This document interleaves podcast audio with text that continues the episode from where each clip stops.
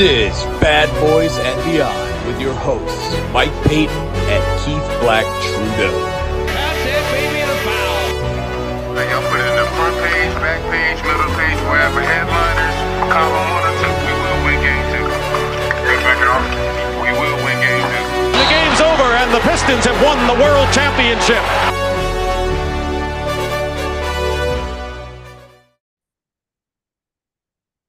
Welcome back to Bad Boys and Beyond. We are your hosts, Mike Payton and Keith Black Trudeau, and we are back with a. We're going old school. We're going real old school this week. And Keith, I, I, is he's grit. He's just ear to ear with that grin because, like, if you know Keith, you know Keith is like, uh, he he is a, a basketball savant, and his knowledge goes back. Savant, that's a good thing, right? No, savant is not a good thing. No, speak. Say it. No, no, you're good. You're good. He's a basketball I, I genius. I will take I will take it as a compliment, sir. Okay, he's he not a savant because he is good at other things. Uh, he, but his his his his knowledge is deep rooted in basketball, and it goes back to the early 1800s. Uh, it, it would seem. I mean, he could tell you about Abraham Lincoln dunking on you know his policymakers when he was president. We Uh, can go back. We can go back about like a thousand years. Talk about the the Mayans and their their early form of basketball in the I don't know eight nine nine hundreds eight hundreds. Right. I would see what I'm saying. The guy just knows he knows ball. Uh, but that's not where we're going. We're not going to the Mayans. We're not going to talk about Abraham Lincoln dunking on his vice president. We're we're we're talking about uh, Detroit legend, former Detroit mayor, uh, Dave Bing. Really, um, maybe the first great Detroit Pistons player outside of Bob Lanier. Uh, that that that everyone that everyone knows, not not not guys from the 50s or 60s, but like everybody knows who Dave Bing. is. He actually preceded Bob Lanier by a few years. So even if you count Bob Lanier as great, which I do, Dave Bing was still the first. Well, I didn't want somebody, you know, you or like uh Nick Hankel to start talking about George Yardley or something like that. Nobody Well, remembers that look, guy. there, there are multiple you know Pistons that are in the Hall of Fame uh, prior to Dave. But if we're just talking Detroit Pistons history, I, I think that's there needs to be a specific line there. Uh, if you count Detroit Pistons history as beginning in 1957 58, yes, Dave Bing uh, was the very first uh, quote unquote superstar uh, to wear a Detroit Pistons uniform. With all due respect to George Yardley, he had one really good season and that was it. And, and uh, things went downhill, and he demanded a trade. So, uh, So the- if you count the Fort Wayne years, then yeah, you have George Yardley, and you have other guys before, like uh, you know Bob McDermott and Buddy Jeannette, which we'll go over them at, at another point in history because I, I think they're they're very entertaining as well. All But right. just we're talking Detroit Pistons right now. There's a reason we call this show Bad Boys and Beyond. And yes, Dave Bing was the very first Detroit Pistons superstar. you give Keith an inch and he'll give you a mile. I, I mean, he's he's going all the way back to Buddy Jeannette and guys that nobody's jumping Jim Brewer and all these guys no one's ever heard of.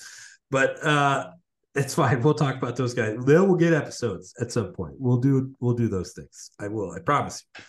Uh, but today we're going to talk about the man Dave Bing. Uh, but before we get into that, Pistons have played three games since the last time we talked to all you guys and had a show. Uh, let's talk about it. I mean, they they they go into Charlotte, they get a win there. Chicago uh, at home, like one of the most exciting Pistons games that I have seen since I think I was still in high school. Uh, got a little humbled, uh, you know, on Monday night against the Oklahoma City team that is, you know, a very going to be a very dangerous out for just about anybody this year. But I- see a ton of promise for this season after, what I've seen in four games, uh, especially in, you know against Chicago. I just I saw a team that was running and gunning and is just making plays and hitting the open three, which is something I really wanted them to do last year, and they were just incapable of doing. And uh, playing defense, my God, Ausar Thompson like is good for two to three blocks a game at this point. Like he's special on defensive end for sure. Keith, your thoughts? Yeah, I, think in terms of uh, the most uh, positive, surprising thing we've seen in this first full week of, of Pistons basketball, for this season, I think Ausar Thompson is easily the winner. Uh, look, we all knew he was going to be starting coming into the season. Uh, we knew he would be a work in progress offensively, especially his shot just isn't really there. His handle is, I think, what people don't realize. I think his handle is as much of a struggle for him as his outside shot right now. Uh, his dribble is too high. It's it needs to he needs to tighten it up, and that's going to happen uh, over time. It's not going to happen overnight. So he that's probably going to be a problem he's going to have for the rest of the season at least. Uh, but in, in general, uh, the the fact that he can do so many spectacular things, uh, I think we already knew he was a good defender.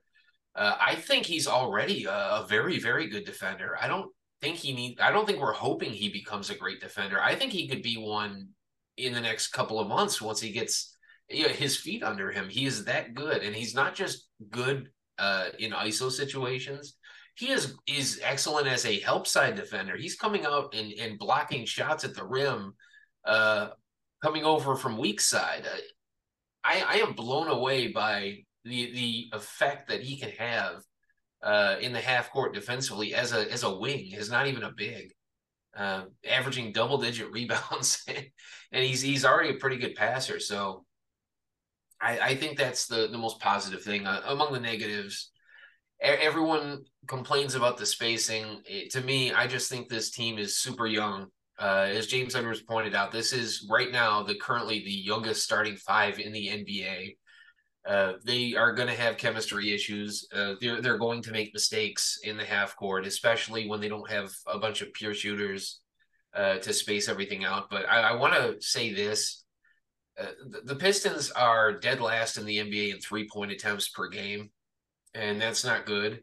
Uh, but they're fourth in three point percentage.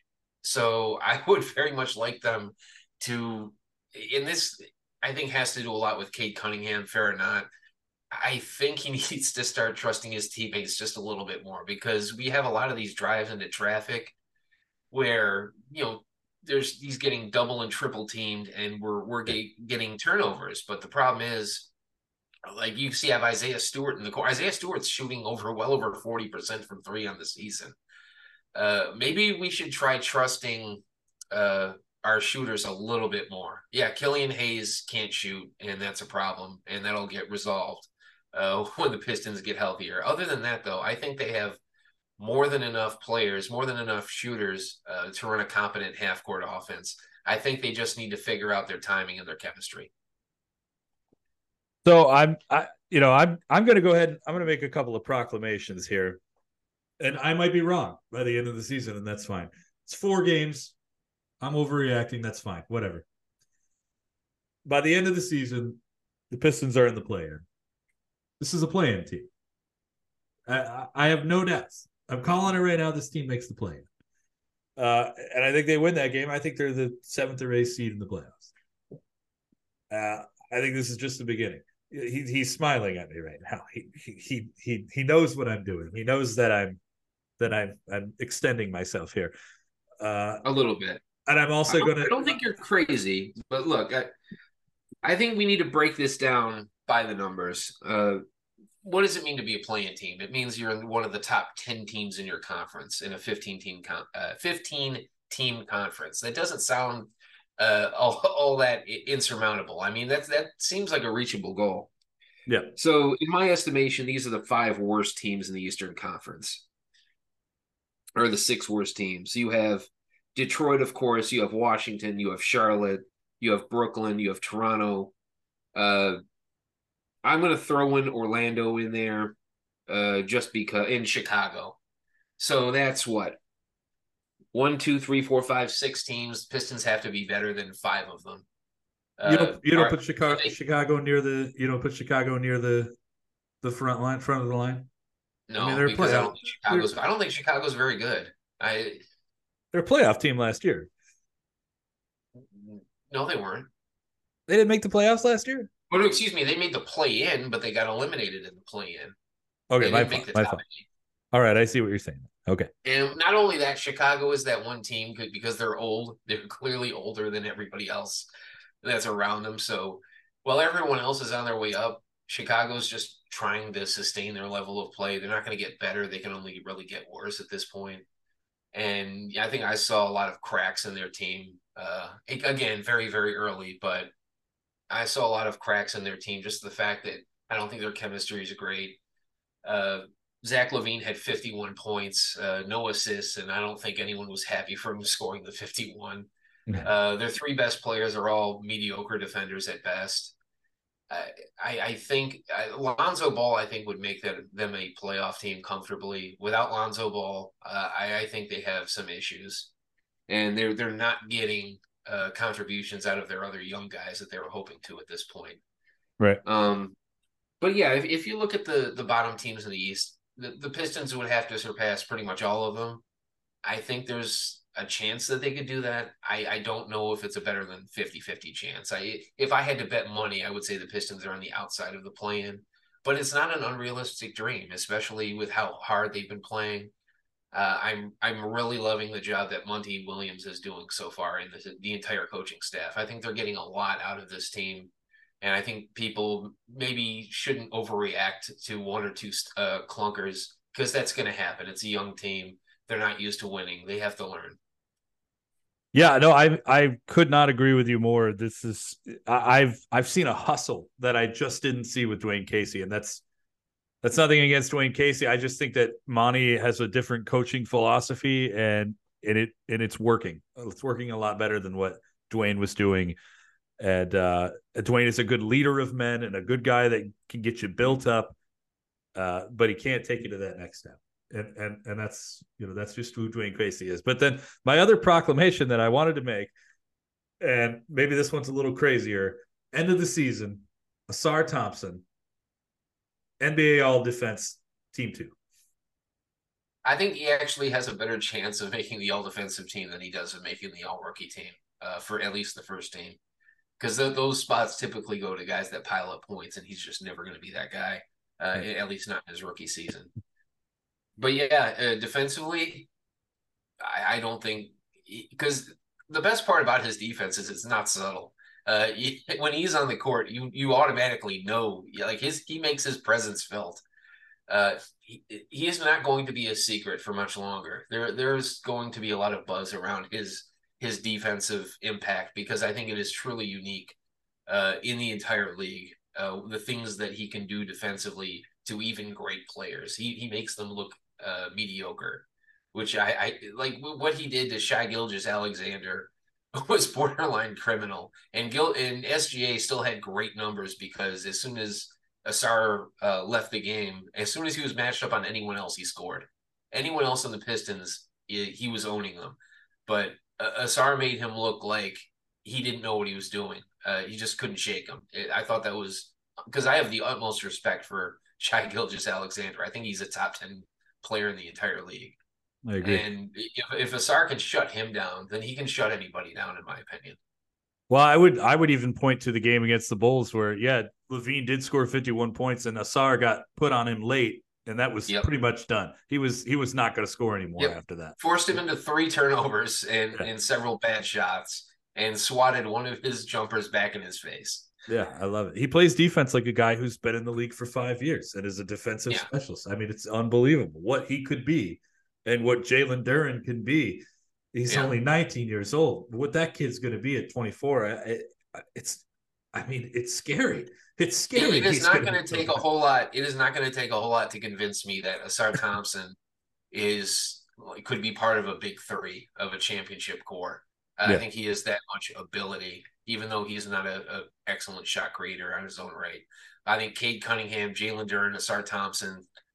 I, I, this is nothing against Jaden Ivey. I'm just saying those three guys have all shown me that they have the uh, the the ability uh, and the talent uh, to form you know the top three of an elite team in the NBA. Uh, before we uh, before we move on, and and get to our main topic today, I, I just I got to talk about one more thing, and we'll and we'll talk about it quickly. We won't spend a bunch of time on it, but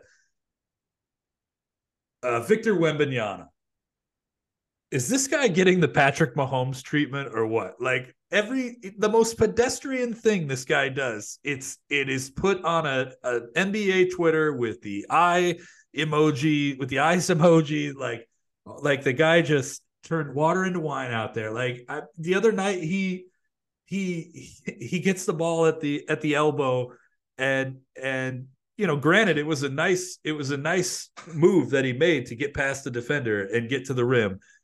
But it wasn't like oh my god i've never seen anything like that in my entire life.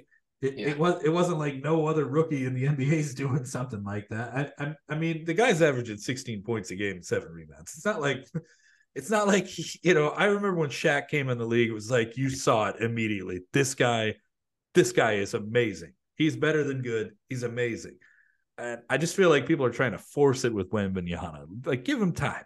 He's not there yet. He's he's good. He's fine, but he's not. He's not like, oh my god, generational. I can't believe this is the most important four game start for a rookie in NBA history. Just stop it. To be fair, he's also on a very bad San Antonio Spurs team. Like they have a couple of good players, but as a team, uh, they had by far the worst point differential in the NBA last year, even worse than the Pistons. They just happened to win more close games. Yeah. Um, yeah, especially with, look with Victor, I think just his uniqueness is what draws him the attention. And I think that's always what's been what has excited people about him, the potential. And you know, look, I'll I'll tune into any game of his that the Pistons uh, are not overlapping, uh, just because I, I I'm fascinated by him, just like everybody else. Look, he's playing like a rookie right now, and he's getting the treatment that you know a superstar would get. You know, defenses are focusing on him to an extreme level. So I, I I'm not surprised that he's not putting up all star numbers right now. I, I think what he's doing right now is is plenty good enough uh, for a rookie, a very young rookie in his first uh, week of NBA action. I I'm, I don't really I really don't want to put him under a microscope. I just want to enjoy the moments that I do get. Yeah. And yeah, I, I don't. It, here's if I can get on my soapbox for for one minute. I, I really don't enjoy seeing uh media or social media, mainstream media, whatever, uh, build up uh, young athletes because I know the second they make a mistake, you're. I know what's. I know what's going on. It, it's for the engagement. It's for, you know, the ratings, the attention, and it's also because everybody knows nobody's perfect, and eventually they're going to screw up. And when they screw up and they look human, you're going to get just as much attention and engagement. They're gonna crush them it. as you did building them up. Yeah, I, I, I it's a shell game, and I hate it. Uh, Oh, I know it. That's that's soapbox off. that's that's my let me hold on let me jump on the soapbox for a second that's my big problem with this here is that they're putting this kid on a pedestal that he could possibly never live up to Yeah. and and yeah like you said the first time he screws up they are going to crush him look at the detroit lions i mean they just did it a week ago Mm. where that suddenly they're fraudulent they're the you know i we believed in them and they lost the game and they're horrible and and now people are starting to come back after they kind of handled the Raiders on Monday night. But yeah, it's it's a uh, it's a hot take business, and I get that. But I mean, come on, let's let the kid have at least a month of playing before we start talking Yeah. about how great he is and or whatever. All right. Anyhow, let's get to Dave Bing, and there's no really better place to start than uh, Dave Bing is blind in one eye. Let's go. Let's start there. What happened to Dave Bing's right eye? So as a very young boy, uh, just just playing around in a game that no one today would understand, uh, he suffered an accident where he got stabbed in his left eye with a nail, and his family not dirt poor, but they couldn't essentially afford the the medical care it would take to fix his eye. So his eye was just left to heal on its own, and it did. But he, he's essentially blind in his left eye ever since. Uh, says he can see colors. Uh, he cannot see shapes. All he sees is colors and lights. Uh, that that's really all he can see uh, out of his left eye. So really, since childhood, he's been living his life with one good eye, his right eye. And for a brief moment, he didn't even have that. But we'll get into that later. Uh, something that before we get to uh to to Syracuse where he's going to play his college ball, uh, I found a really interesting thing in his in his bio. Uh, so he Dave Bing grew up in in in DC, uh, Mhm. and a musical legend, a Motown legend, Marvin Gaye, also grew up in DC, and the two uh, would play basketball against each other. And I just thought that was insane. And and Marvin Gaye credits Dave Bing as one of the reasons that he gave up playing basketball and decided to sing because clearly he just could not handle Dave on the court. Yeah, and the irony is that Dave Bing didn't even grow up playing basketball. Uh, he grew up a baseball player. Uh, right. Uh, that was his first love as a kid, and he hit a, a late growth spurt in in high school, and he, he switched to basketball uh, because he, he was an incredible athlete even at that point, and it was he was just more well suited to the game of basketball than he was uh, baseball, and he he adapted to it so quickly. He was a high school All American by his by his senior season. Uh, he wasn't one of the highest recruited players in the country, uh, but he was a a known blue chip prospect uh, by the time he he left uh, his high school days in Washington. Marvin Gaye's connection to Detroit sports is just in, incredible. It is. It's fantastic. Like this guy, he you know he tried out for the Detroit Lions. Like he uh, he also he he had uh, Mel Farr, Lem Barney are, are singing backups on what's on what on what's going on. I'm like one of the greatest songs ever written. There are Detroit Lions singing backups on it. Like that's it's just it's it's crazy to me. But uh, Dave Bing decides he's going to go to Syracuse, uh, where he actually rooms. He's a roommate with a with guy Jim who, Boeheim. Yeah, he's kind of like he's kind of like the the Forrest Gump of the uh, yes of, of, of, basketball players because he keeps running into people who would later on become uh, famous. He touches and, everything. Yeah. So yeah, Syracuse, and keep in mind this is not the Syracuse of today. Uh, Syracuse in the 1950s, uh, or excuse me, 1960s wasn't. they didn't even have a conference. They were an independent team, and they had only made the NCAA tournament once uh, in their existence prior to Dave Bing coming there. Uh, Dave Bing, he is an absolute star for Syracuse. Uh, in his three years there, about 25 points a game, uh, eight rebounds. His senior season uh, averages 28 points a game, uh, shoots over 54% from the floor. He gets he gets Syracuse all the all the way to the Elite Eight. They lose to Duke, uh, uh, but all that being said, uh, he is still an all American, uh, a first team All American, and he, he just has. He, he's still one of Syracuse's best players ever. I don't even think it's that close. Uh, now, on the other hand, there is another uh, collegian uh, in the same year as him that had been having a, you know, he was putting up much bigger numbers at a much more, uh, I would say, popular uh, basketball university, and that is Cazzie Russell uh, at the University of Michigan. And this will come into play for reasons that I'm about to get into. Yes. So, go ahead. Uh, Bing is going to go out for the 1966 NBA draft, and Russell is too. And this is where things uh, get pretty crazy. Keith, go ahead and tell him this wild story. So yeah, uh, Cazzie Russell just to paint the picture, extremely dominant, athletic, uh, isolation, high scoring forward, averaged over 30 points a game at a time when there wasn't even a shot clock.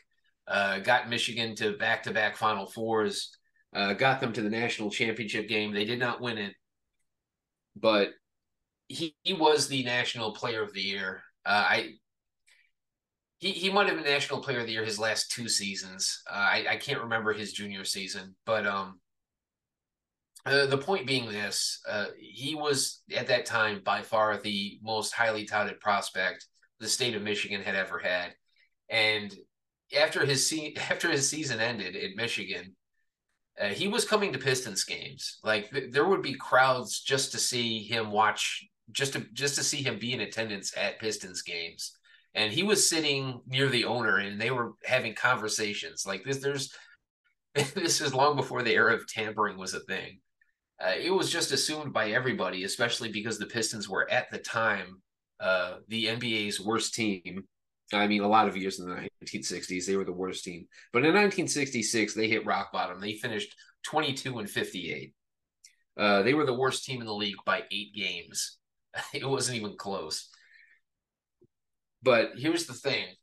Uh, everyone assumed the Pistons were going to get Cazzie Russell, and assumption is a problem. Uh, first thing, we had this uh, thing back in the 1950s and 60s called the territorial uh, draft selection, where any team uh, who had a local prospect uh, within a certain radius, I want to say a 50 mile radius, could claim him, could claim their their rights to him, and then simply forfeit their first round pick in that draft.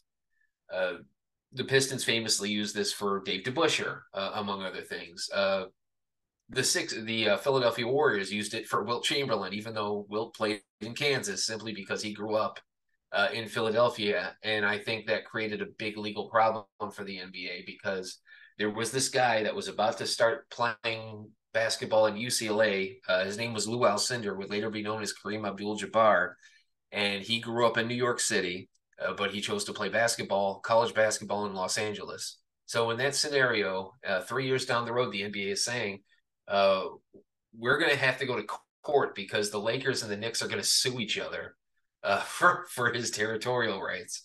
So what happens in 1966? The NBA votes to rescind the territorial draft rights, which undercuts the Detroit Pistons, who begged them to let it go one more year and, the league said no, we're gonna we're gonna kill it right now. So that being said, uh, the Pistons now had to rely on what we had before the lottery, which was a coin flip between the teams with the two worst records.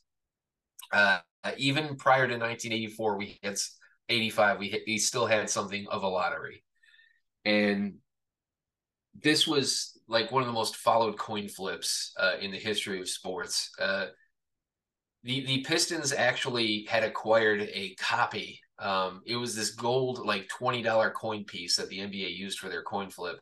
The Pistons had acquired an identical coin, and they were testing it to see if it leaned one way or the other uh, in thousands and thousands of flips. Uh, that's how locked. That's how locked in they were uh, with. That's how desperate they were to win this coin flip, and whatever the research showed, uh, Dave DeBusschere, who was both the Pistons coach and small forward at that time, their their current star, uh, he goes up to the. Um, I don't know if they were. I think they phoned it in. I don't think they were there in person. But anyway, uh, Dave DeBusschere at the time of the coin flip calls head, or excuse me, calls um. He calls tails, and the coin comes up heads. And there was actually media. Um, Jerry Green, who was the Pistons beat writer at the time, was in was actually at uh, Cazzie Russell's place, um, just doing a story on him uh, the night of the coin flip. And he said Cazzie Russell picked up his phone and it was the Knicks. And they said, Congratulations, you're going with us. And that was it. That was the end of it. And it, it's kind of the, the the irony is that, you know, Dave Bing, of course, played his college ball at Syracuse in New York. So the New Yorkers were very familiar with him. So no one was happy with this arrangement. Uh, the Pistons lost their their local star, and so did so did the New York fans. Uh, the difference was that the Pistons, uh, against their own judgment, wound up getting uh, one of the most explosive point guards in NBA history. Uh, and, and they would have picked Cazzie Russell over Dave Bing had they landed the first pick. Uh, even they would have admitted that. It just happened to be a stroke of luck that they lost the coin flip and they wound up with Dave Bing, whose first one of his first questions he was asked uh, in his introductory press conference in Detroit was, "What's it like not to be wanted?" Uh, it wasn't said out of malice. It was just everyone was so disappointed about losing Cazzie Russell, and then, then Dave Bing, you know, actually suited up and started playing basketball, and everybody in Detroit forgot about Cazzie Russell. And Cazzie wound up having you know, decent career, made an all star team, won a championship in 1970. Yeah. Uh, but yeah, he, he's he's not Dave Bing. Nope. Uh, so everything kind of worked out uh, well, and actually worked out well right away because, as you mentioned, Dave Bing is going to have a tremendous rookie season. That he's going to win the Rookie of the Year. Uh, talk to me about uh, his his his rookie year. Yeah, right away he was special. Um, I, am I'm, I'm guessing the rookie of the year trophy had his name on it after the first month of the season because he's outclassed everybody uh, in his draft class. He is one of three Piston rookies ever to score 40 points in a game. He had 47 against Baltimore. Uh, for my money, his most impressive game as a rookie was his his matchup with Jerry West, where he dropped 35 on, on him in, in a Pistons win.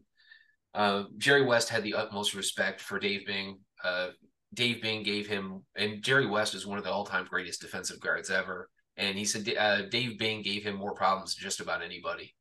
Uh, yeah, the the Pistons still weren't very good because they were still dealing with a player coach, uh, Bing's rookie year. Uh, but aside from that, uh, yeah, he he was the runaway winner for rookie of the year, and things got a little bit better for them the next season because they finally decided, hey, maybe our starting power forward shouldn't be our head coach anymore, and they they get Dave DeBusschere to give up his coaching responsibilities. Uh, and they put a guy by the name of Donnis Butcher uh, in his place, an actual full time head coach. And the Pistons kind of, I don't want to say they took off because they were barely a 500 team, but they were a much, much improved team. Especially DeBusschere himself was much better. Uh, is simply a player, not a player coach. And I think Bing, uh, Dave Bing improved as well. Oh, Dave Bing definitely improved. They got rid of Jackie Moon. Uh, so no more player coach owner. Uh, and and Dave Bing goes on to lead the league in scoring. It, uh, Wilt Chamberlain, up until this point, had led the league in scoring for a number Yeah, of years. His whole career, yeah. Yeah, for his whole career, Dave Bing, this kid, second year in the league, breaks his breaks his uh, his point record. Not not points per game, but total points. And uh, and it was phenomenal. He's all NBA in '68, makes his first All Star team in '68. Um, and I, and and and there's another thing we'll talk about here once they get to the playoffs. But but uh, tell me more about that '68 season. it- it's weird to look at that season because you have Bing and DeBusschere both having, you know, one of the best seasons of their careers, and the Pistons are kind of a small ball team because they don't have much front court depth.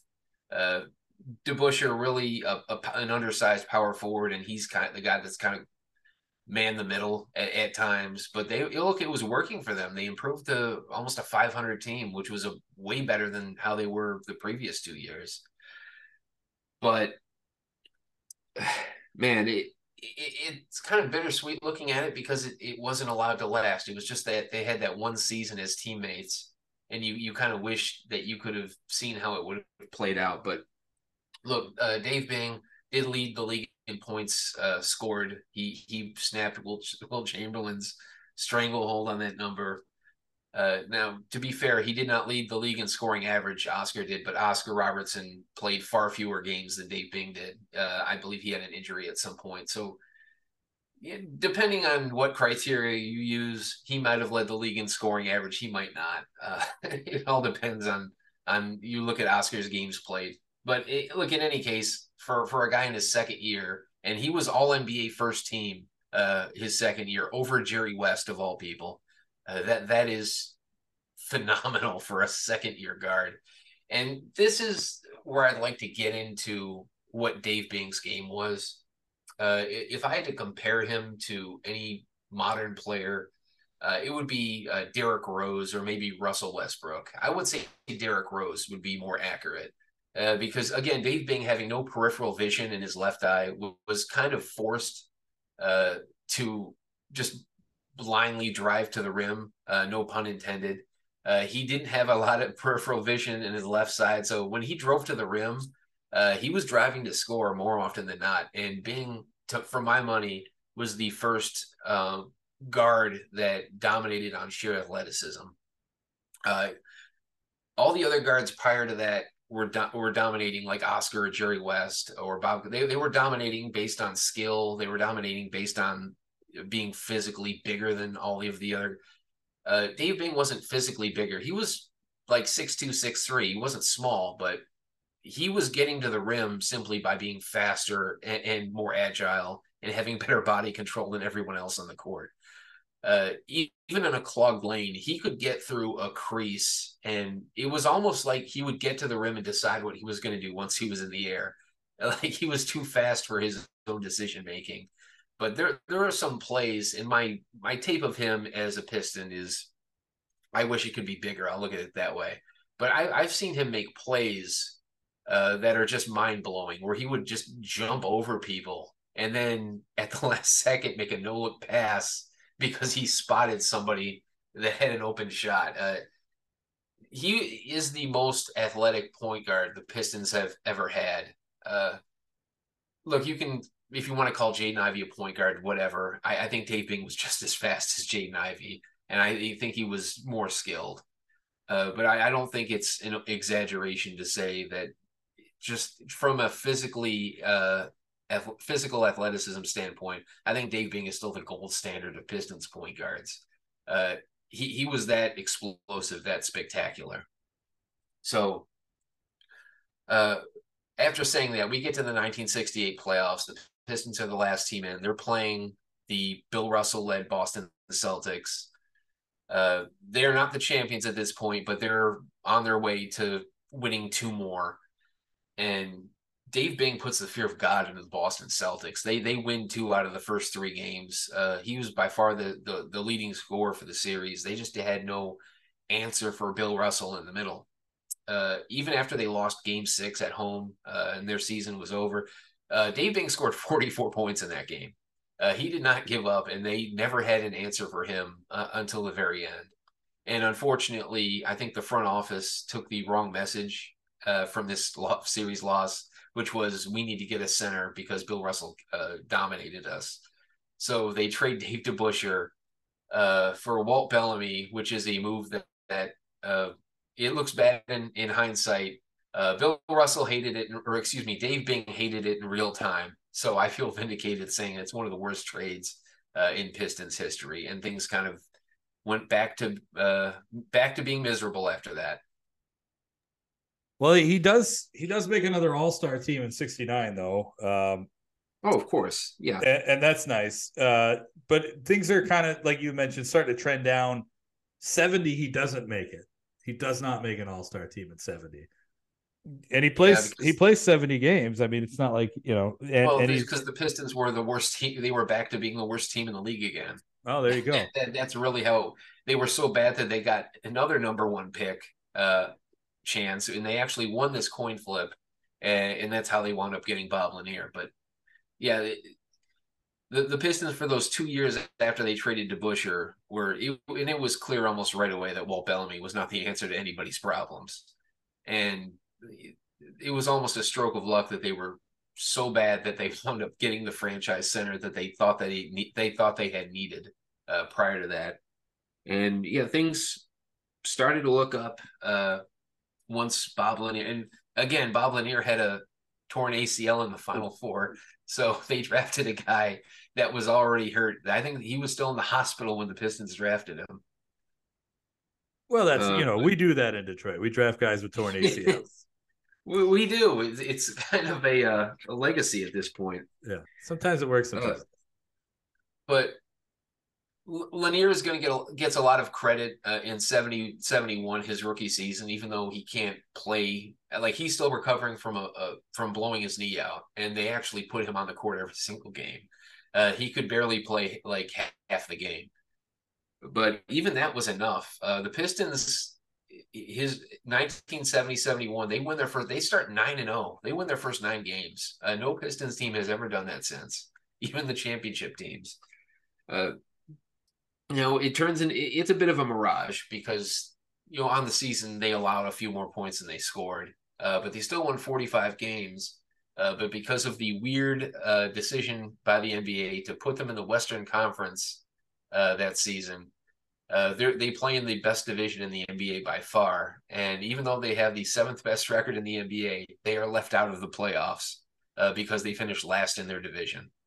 it's uh but we, um, need, we yeah. need to back back it up just a little bit here because you just said something that blew my mind, and we'll talk more about this obviously when we get to the Bob Lanier episode. But you're telling me that Bob Lanier tears his ACL during the Final Four, and yet uh, no, let, plays let me, in the first let me nine correct games. Myself, let me correct myself. It was the elite. They won the Elite Eight. Uh, yeah.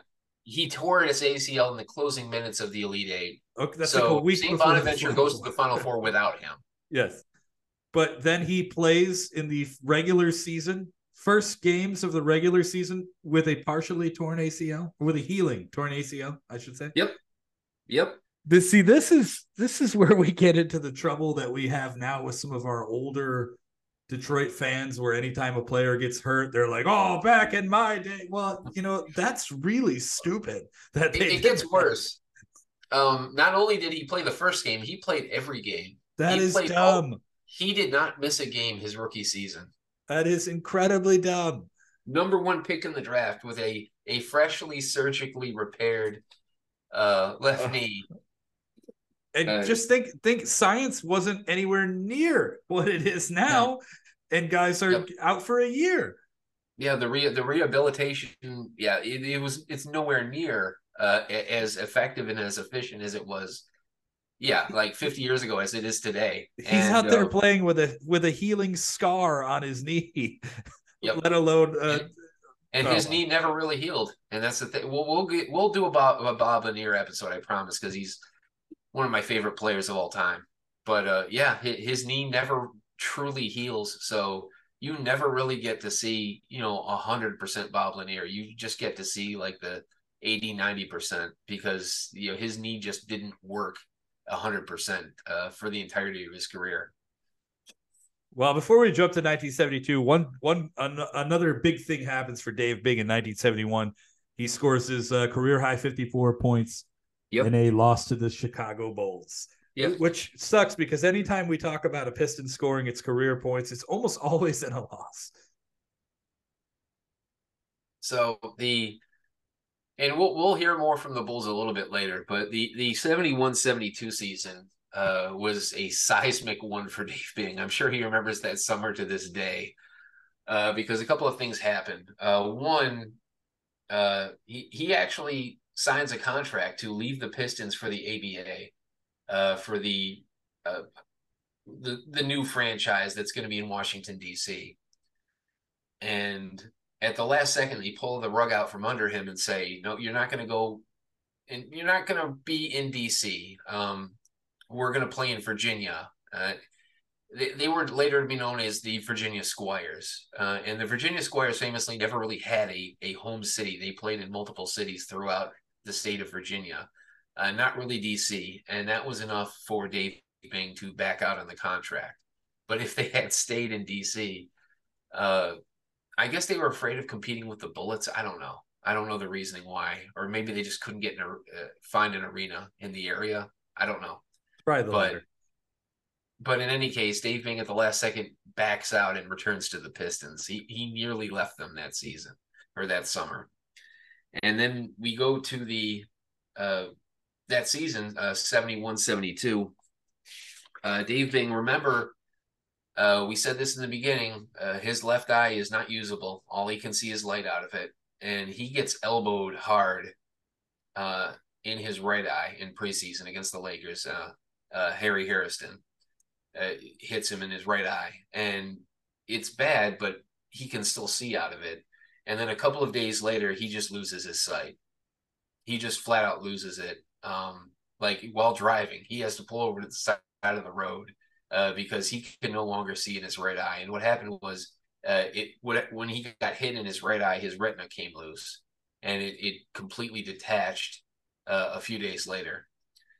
Uh, and this is horrifying because now he can't see out of either eye, and he has to he has surgery uh, to repair it, but that it takes a matter of weeks to figure out if that surgery is successful or not. So he's having to cover, like having a, a gauze, a cover over his right eye for for weeks, and he can't see out of his left other than blur, uh, like blurs and, and light. So he is essentially blind for for several weeks, and it becomes a big news story. Uh, the entire country doesn't know if Dave Bings are going to ever be able to see again, and I think that was the first time that it came out that he was actually blind because he hid it from just about everybody. Uh, he didn't want his opponents to know that he was blind in one eye. So it, it, it just, it's just coming out now. I think at this point that he never had a, a, functional left eye to begin with, and his right eye may, may now be gone. Uh, it it shocked a lot of people. Uh, Jerry West wrote to him in the hospital. Um, but as it turned out, uh, after a few months, he was his eyesight was clo- close to back to normal. He said he never had any. He lost his peripheral vision in his right eye, but he could see straight ahead just fine. So now he has no per- peripheral vision at all, and yet he returns and, and manages to play a little more than half the season. Uh, once again, just just incredible. And, and, this is not a great season. Like he returns and he plays well. Uh, averages I think twenty three point seven assists, and yeah, he as soon as he gets back, he has to deal with uh, a a quote unquote mutiny in the locker room. Uh, Howard Komives, who's not anybody's favorite NBA basketball player, uh, who is white. Um, he has his uh, shortly after Bing returns. Uh, they play a game in, in Baltimore and they win, but in the process, Howard Komives gets a, a DNP coach's decision. He does not play, and it snaps his 200. And, I think it was a 264 straight games uh, played uh, streak, and he goes after the game and he says that Earl Lloyd, who had just been named head coach, uh, only the second hmm. uh, African American head coach in NBA history, said that Earl Lloyd uh, did not play him because he was white. And even though if you a simple peek at the box score can see that's BS because the Pistons only had three white players at the time. One of them actually played. I think he started, and another guy was injured. So the only guy that got left on the bench was Howard Komives. But being that it's the early 70s, um, yeah, Earl Lloyd does not get the benefit of the doubt. And Dave Bing has to step in and put out the flames of this. And he really takes uh, Howard Komives to tasks. He forces him to apologize publicly uh, to Earl Lloyd. But at that point, the damage had been done. Earl Lloyd had been undermined. And it just wasn't going to work out for him in Detroit. He he he did ultimately lose his job uh, midway through the, the next season, but I I, I wanted to mention that uh, simply because uh, Dave Bing had to, and it's not the first time or the last time in his career that he has had to manage, you know, other people's uh, stupidity, and he handled the whole thing with grace, and that's something that he's going to continue to do uh, throughout his life. Yeah, that's uh, that is unfortunate. Um, but yeah, wow. Uh, well, let's let's move on to something a little bit more positive. So, in, in 1973, yep. uh, a couple couple things. Um, first off, there are uh, let's see, 215 players in the NBA in 1973. Only 23 of them were able to play all 82 games. Dave Bing was one of them. Yep, that's notable. It's really, and it's really the only positive note in that season, uh, other than the fact that once Earl Lloyd does get fired early on, he is replaced by Ray Scott, and Ray Scott, um, a very well liked coach by everybody, uh, actually he he kind of turns it around uh, towards the end of that season, and it bleeds into the following season 73 74 which is the only season of the 1970s that the, the detroit pistons can be proud of the, the other thing though is uh and and quickly we won't get too deep into it but we talk about how dave bing is kind of like the forrest gump of the of detroit sports well yeah. he touches another player here because in 1973 uh, his teammate jimmy walker has a son and you all know that son who his name is Jalen Rose. Uh, he is the godfather of Jalen Rose, who is never played for the Pistons, but yet is like almost an honorary member of the team. Uh, right. He's he's a big part of the organization now, even though he once again never played a single game for this team. Uh, I wish he had, but it didn't. Uh, but yeah, it's just it's weird how it just keeps touching all these these di- uh, different situations. But let's get to 1974, like you said. You call it uh, or they call it the gold standard. And it really is. It was the very first time in, in Pistons history that they have a 51 season. They go 52 and 30. Uh, Dave Bing is now 30 years old at this point. Uh, physically, uh, he's still pretty good. Uh, his eyesight really diminishes his game. He can't drive as much as effectively as he used to, but he also can't shoot as effectively because of the depth perception. Uh, but he is, make no mistake, he's still an all star, and he doesn't have to be the best player in the team anymore. Uh, Bob Lanier is now the best player in the Pistons, but they form a, a really effective one two punch. Uh, there's a there's a little bit of depth, but it's really Bing and Lanier uh, leading the charge as the two stars of the team. Uh, Dave Bing, 19 points, seven assists. It's his final All NBA selection. I think it's his third one of his career. Uh, well deserved. Uh, Ray Scott wins Coach of the Year. Uh, the Pistons complete a this great turnaround where they win 52 games. They get into the playoffs. Um, in the second round, they meet the Chicago Bulls. It's the very first Pistons Bulls playoff series, and it's honestly one of the most impact, most memorable ones uh, even though there's not a whole lot of tape on it. Uh, but it, it, was this great contrast between this, this star. They, they were both defensive teams. They were both physical teams, but the Pistons had the star power in the Pistons Bulls matchup, which is kind of odd. Uh, they had Bing, they had Lanier, they had the two best players in the court. And Chicago had kind of this um, collection of of role playing of I would say star role players. Uh, Jerry Sloan, Norm Van Lier, Bob Love, guys that were never superstars, but all like very tough players in their own right. And you know they they slug it out the Pistons and the Bulls. They they slug it out for seven games. Uh, Ray Scott has this quote uh, after the Dave Bing leads the Pistons. I think he has his best game in Game Six. Uh, Twenty two points, ten assists. Pistons tie the series, descended to Chicago. Uh, Ray Scott has one of my favorite quotes uh, that the, the Bulls thought this series would be a piece of cake, and now they're choking on it. Um, they go to a game seven, and the, the Pistons get blown out in the first half. Uh, they're down 19 points. They come back. Uh, they actually tie it at one point in the fourth quarter. Uh, with less than a minute to go, they find themselves down by four points. Uh, Dave Bing scores the Pistons' last bucket of the game to get them within two uh, with about 28 seconds left. The Bulls don't get a shot off. They committed a violation with three seconds left in the game. Pistons call timeout, down two. Dave Bing inbounds. And the the backup center for the Chicago Bulls, it, the, the play was simply for Dave Bing to lob the ball into Bob Lanier. But the problem is that everybody in the building knew that. So the the backup center for the Chicago Bulls, Dennis Awtrey, uh, he is able to the, the lob pass was off a little bit, and he was able to to knock it away, and that was essentially the end of the the series. And the Pistons lose the series by two points, even though by most metrics, you know they they were the better team over the course of seven games. Uh, they just couldn't win the close ones, and that was sadly the the only opportunity uh, of Dave Bing's career, really, to to go to the conference finals and to play for a championship.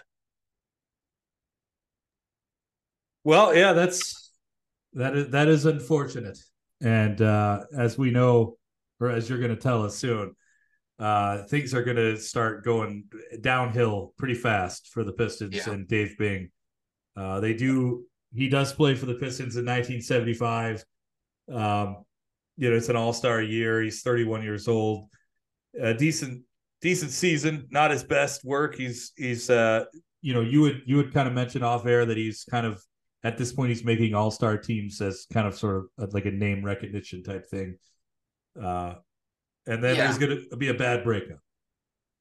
Yeah. So after after the great season the Pistons had in '74, uh, Fred Zollner, who founded the Pistons, the the original, he, the only owner of the Pistons that ever had.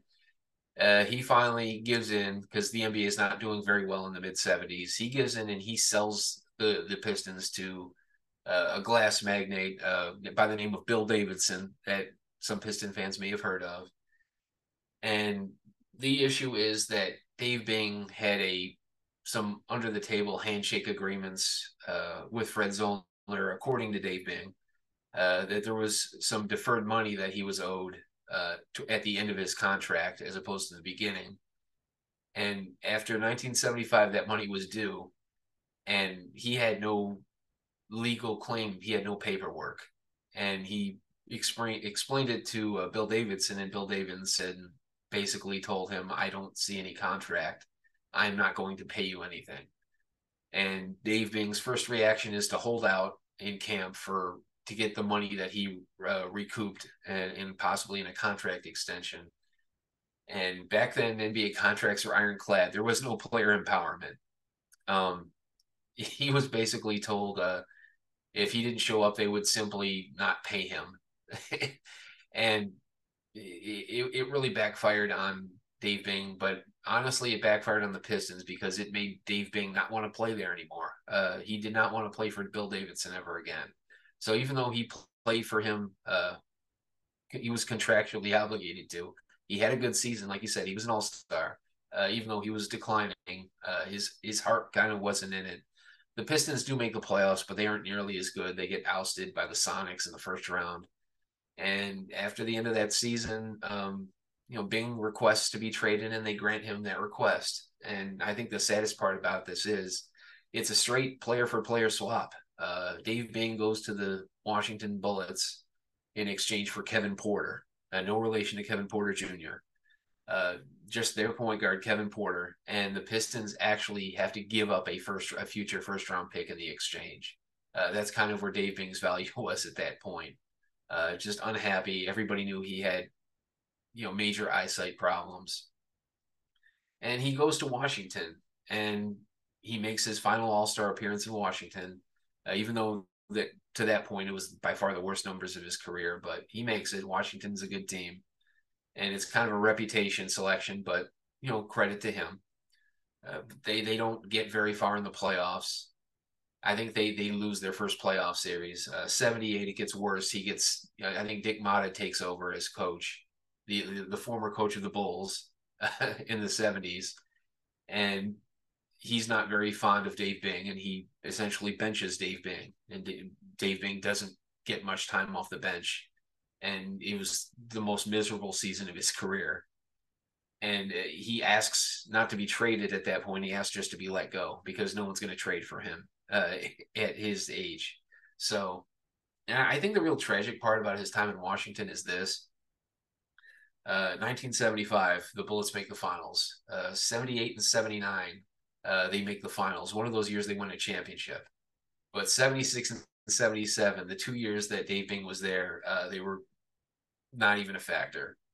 It, it, it's kind of you almost wish he could have just uh, sucked it up and, and agreed to stay he would have gotten a ring out of the deal, even if he wouldn't have participated a lot.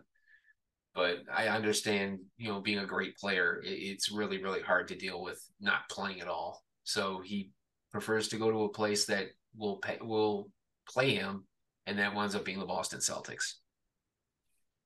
Yeah, and uh, you know, the, I guess the big thing there in Boston is that he, he is going to be a starter, even you know, at yeah. kind of an, uh, a later point in his career. Uh, and you mentioned kind of, you know, you know, the Celtics team's not far off from winning a championship either, so he kind of misses out misses yeah. out on that as well. Uh, yeah, no, I mean, not a great end to his career, but otherwise, I, I mean, you know, clearly one of the best Pistons ever. Well, I, th- I think the, the, the ironic thing is, I think it, the Dave Bing's final season, uh, he was actually kind of happy because he started, he played, and he played with another legend in John Havlicek. Uh, the, the Celtics starting backcourt uh, were they were both in their farewell seasons at the same time. Uh, both Hall of Famers. Uh, the Celtics weren't very good. They weren't terrible, but they weren't good enough to be a, a playoff team. And Red Auerbach does uh, try to get Dave Bing to stick around because he believes that Bing isn't physically drained like Havlicek. He thinks he has a couple more years left in him. Uh, but Bing at, at that point, I think, was just ready to call it quits and go out on his own terms uh, as opposed to being forced out. I think I think he was in a good headspace in 1978. Uh, he was just ready to walk away and move on with the next stage of his life. Well, uh, he's going to get some some huge huge honors uh, from the NBA. Not only is he is he going to be uh, a Hall of Famer, he's going to be inducted into the Hall of Fame. Uh, he's also going to have his part on the NBA's 50 greatest players team uh, that was announced in 1997. and then he is uh, on the NBA's 75th anniversary team, which was announced just a couple years ago. And he's also uh, the he was the first Piston ever to have his number retired, and uh, and it took quite a while before they retired the next one. Yeah, for a ten year period, they they retired Bing's number uh, in 1983, and they didn't retire Lanier's number until 1993. So for a 10 year period, the the only jersey in the rafters was number 21. And Dave Bing goes on to be he he's George Blaha's first full time TV partner. Uh, really, uh, he's the he's the first guy that that people remember uh, calling games, doing commentary with George Blaha. So it's not like he just left basketball entirely. Uh, eventually, he did because he he goes into business, becomes uh, a titan of industry with Bing Steel. Uh, he he later on in, in his life uh, when Detroit, the city of Detroit, is at its absolute lowest point. Uh, he gets into politics and he runs for mayor. Uh, and I think he was very important. Whether whether or not you you agree that he did uh, he really accomplished anything as the mayor of Detroit, we won't get into that. Uh, but I think he put a face of respect and dignity on a city that was really struggling and had a lot of people throwing arrows at it. And Dave Bing was kind of a, a PR shield for the city at that time. Uh, no one was ever going to say a negative thing about Dave Bing, who was, you know, as long as people have known Dave Bing, he's been one of the true gentlemen of the sport. It's almost like Detroit's Julius Erving, uh, where you, it's almost shameful if you try to disparage the man. Uh, always well spoken, always friendly, always dignified. I, I, I think all of those things represent what Dave Bing's always been about yeah, we won't we won't get into any policy or how much someone you know somebody had a, a part in in in what, but I will say this, you know that he was the mayor during during the time when Detroit very publicly went bankrupt as a city, and this is we're talking about the lowest point possible, and I think he you know uh, I, am not going to give him a hundred percent credit or anything like that. I don't think anybody will, but I will say that he's a big part of Detroit becoming what it is today. I, I, think he definitely is one of the people who has a part in that, and uh, and I think that you know he should be celebrated for that. Um, although the the most recent time that Dave Bing made news in Detroit, well, it wasn't that great.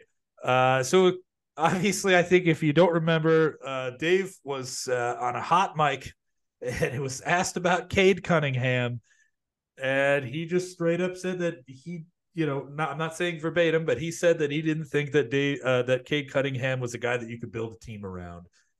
And my goodness, Pistons Twitter just lit this man up. Yeah.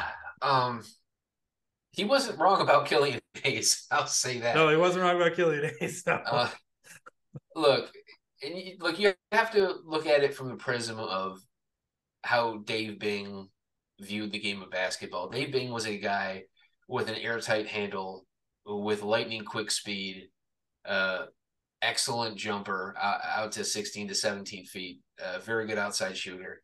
Uh, there was nothing stopping him from scoring the ball pretty much whenever he wanted to.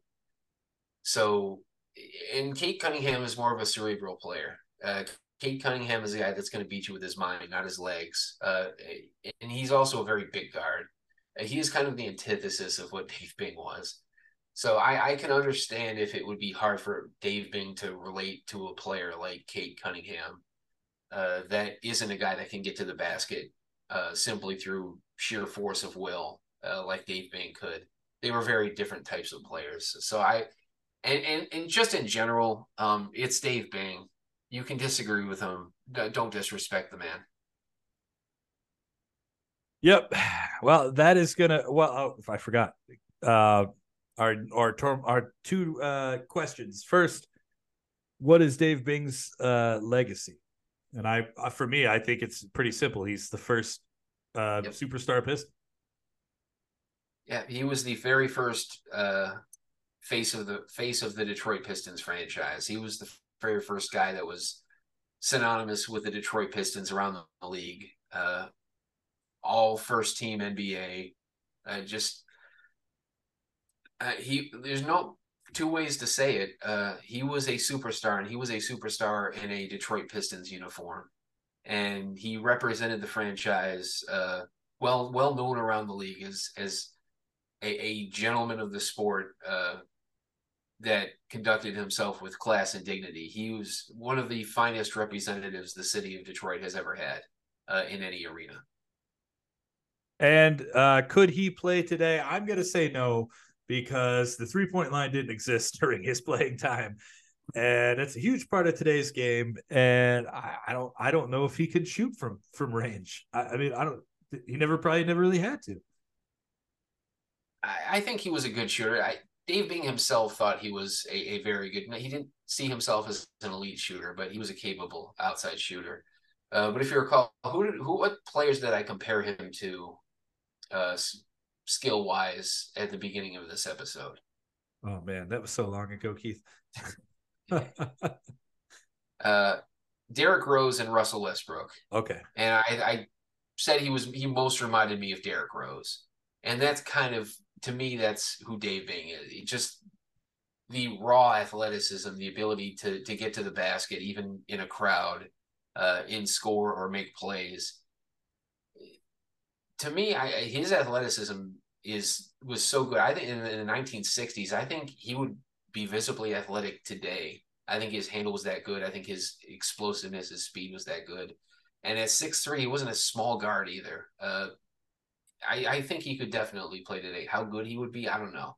But he would have to be a different type of player because he would have grown up with a three point line. So I, I think we have to take that into account. But I don't think he was ever noted as being a terrible shooter until he had that second eye injury. And there were kind of whispers that he couldn't shoot from, you know, past 17, 18 feet because he, he, he couldn't see the basket well enough. Well, I'll tell you what, if he did play today, he would benefit from uh, much, much better uh, medical stuff. Yeah. Uh, Bing and Lanier both. Yes. Bing, uh, Lanier especially because he wouldn't have been on that court uh, oh. on day one of the uh, you know the season.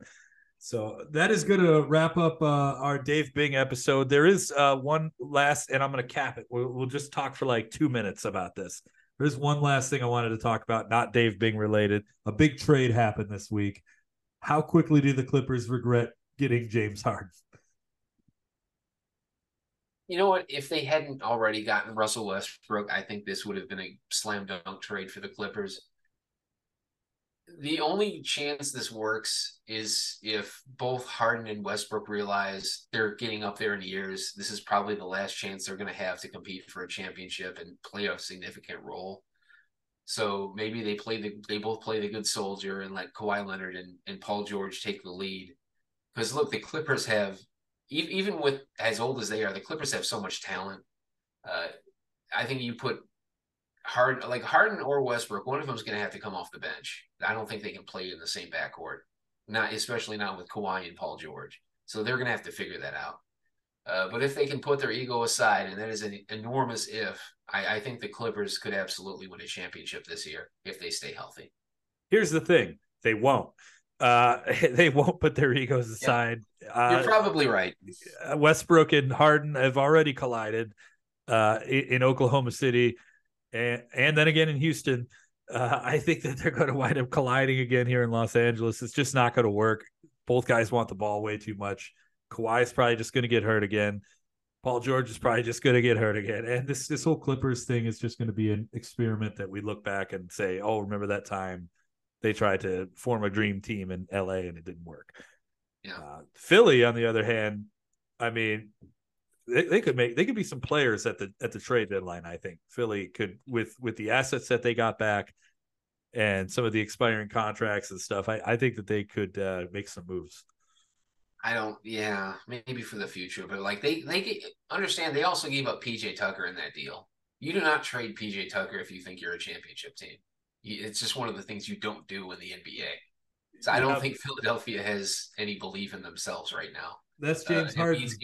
That's Harden's. Sorry? That's Harden's like best friend, though. Man, he's not going without him. I'm just saying, PJ Tucker is still a valuable, very valuable role player. You don't yeah. trade him if you unless you have designs on not winning a championship and you think this is something that's going to benefit us maybe next season or the season after. I think the Sixers are cooked this year. I don't think that they're going to go any further than they did last year. I don't even know if they'll get out of the first round. I think that they're Embiid and Maxey, uh, but they don't have a whole lot of depth, and I don't know how much Tobias Harris has left in him. Well, we'll see what happens there, but uh, we'll also see you guys next week when we are doing the 2017 NBA draft, or excuse me, 2018 NBA draft. Geez, we're just moving along. Uh, we're going to be joined by special guest uh, Corey Woods of MLive. He is the Pistons beat writer over there. Also does some lion stuff too. I'm very familiar with him. We've bumped it we've bumped into each other quite a few times and rubbed elbows and press boxes and whatnot. He's a great guy. I think you guys are gonna love him. You obviously all probably know who he is, anyways. So uh, we will see you guys next week with Corey Woods, 2018 draft.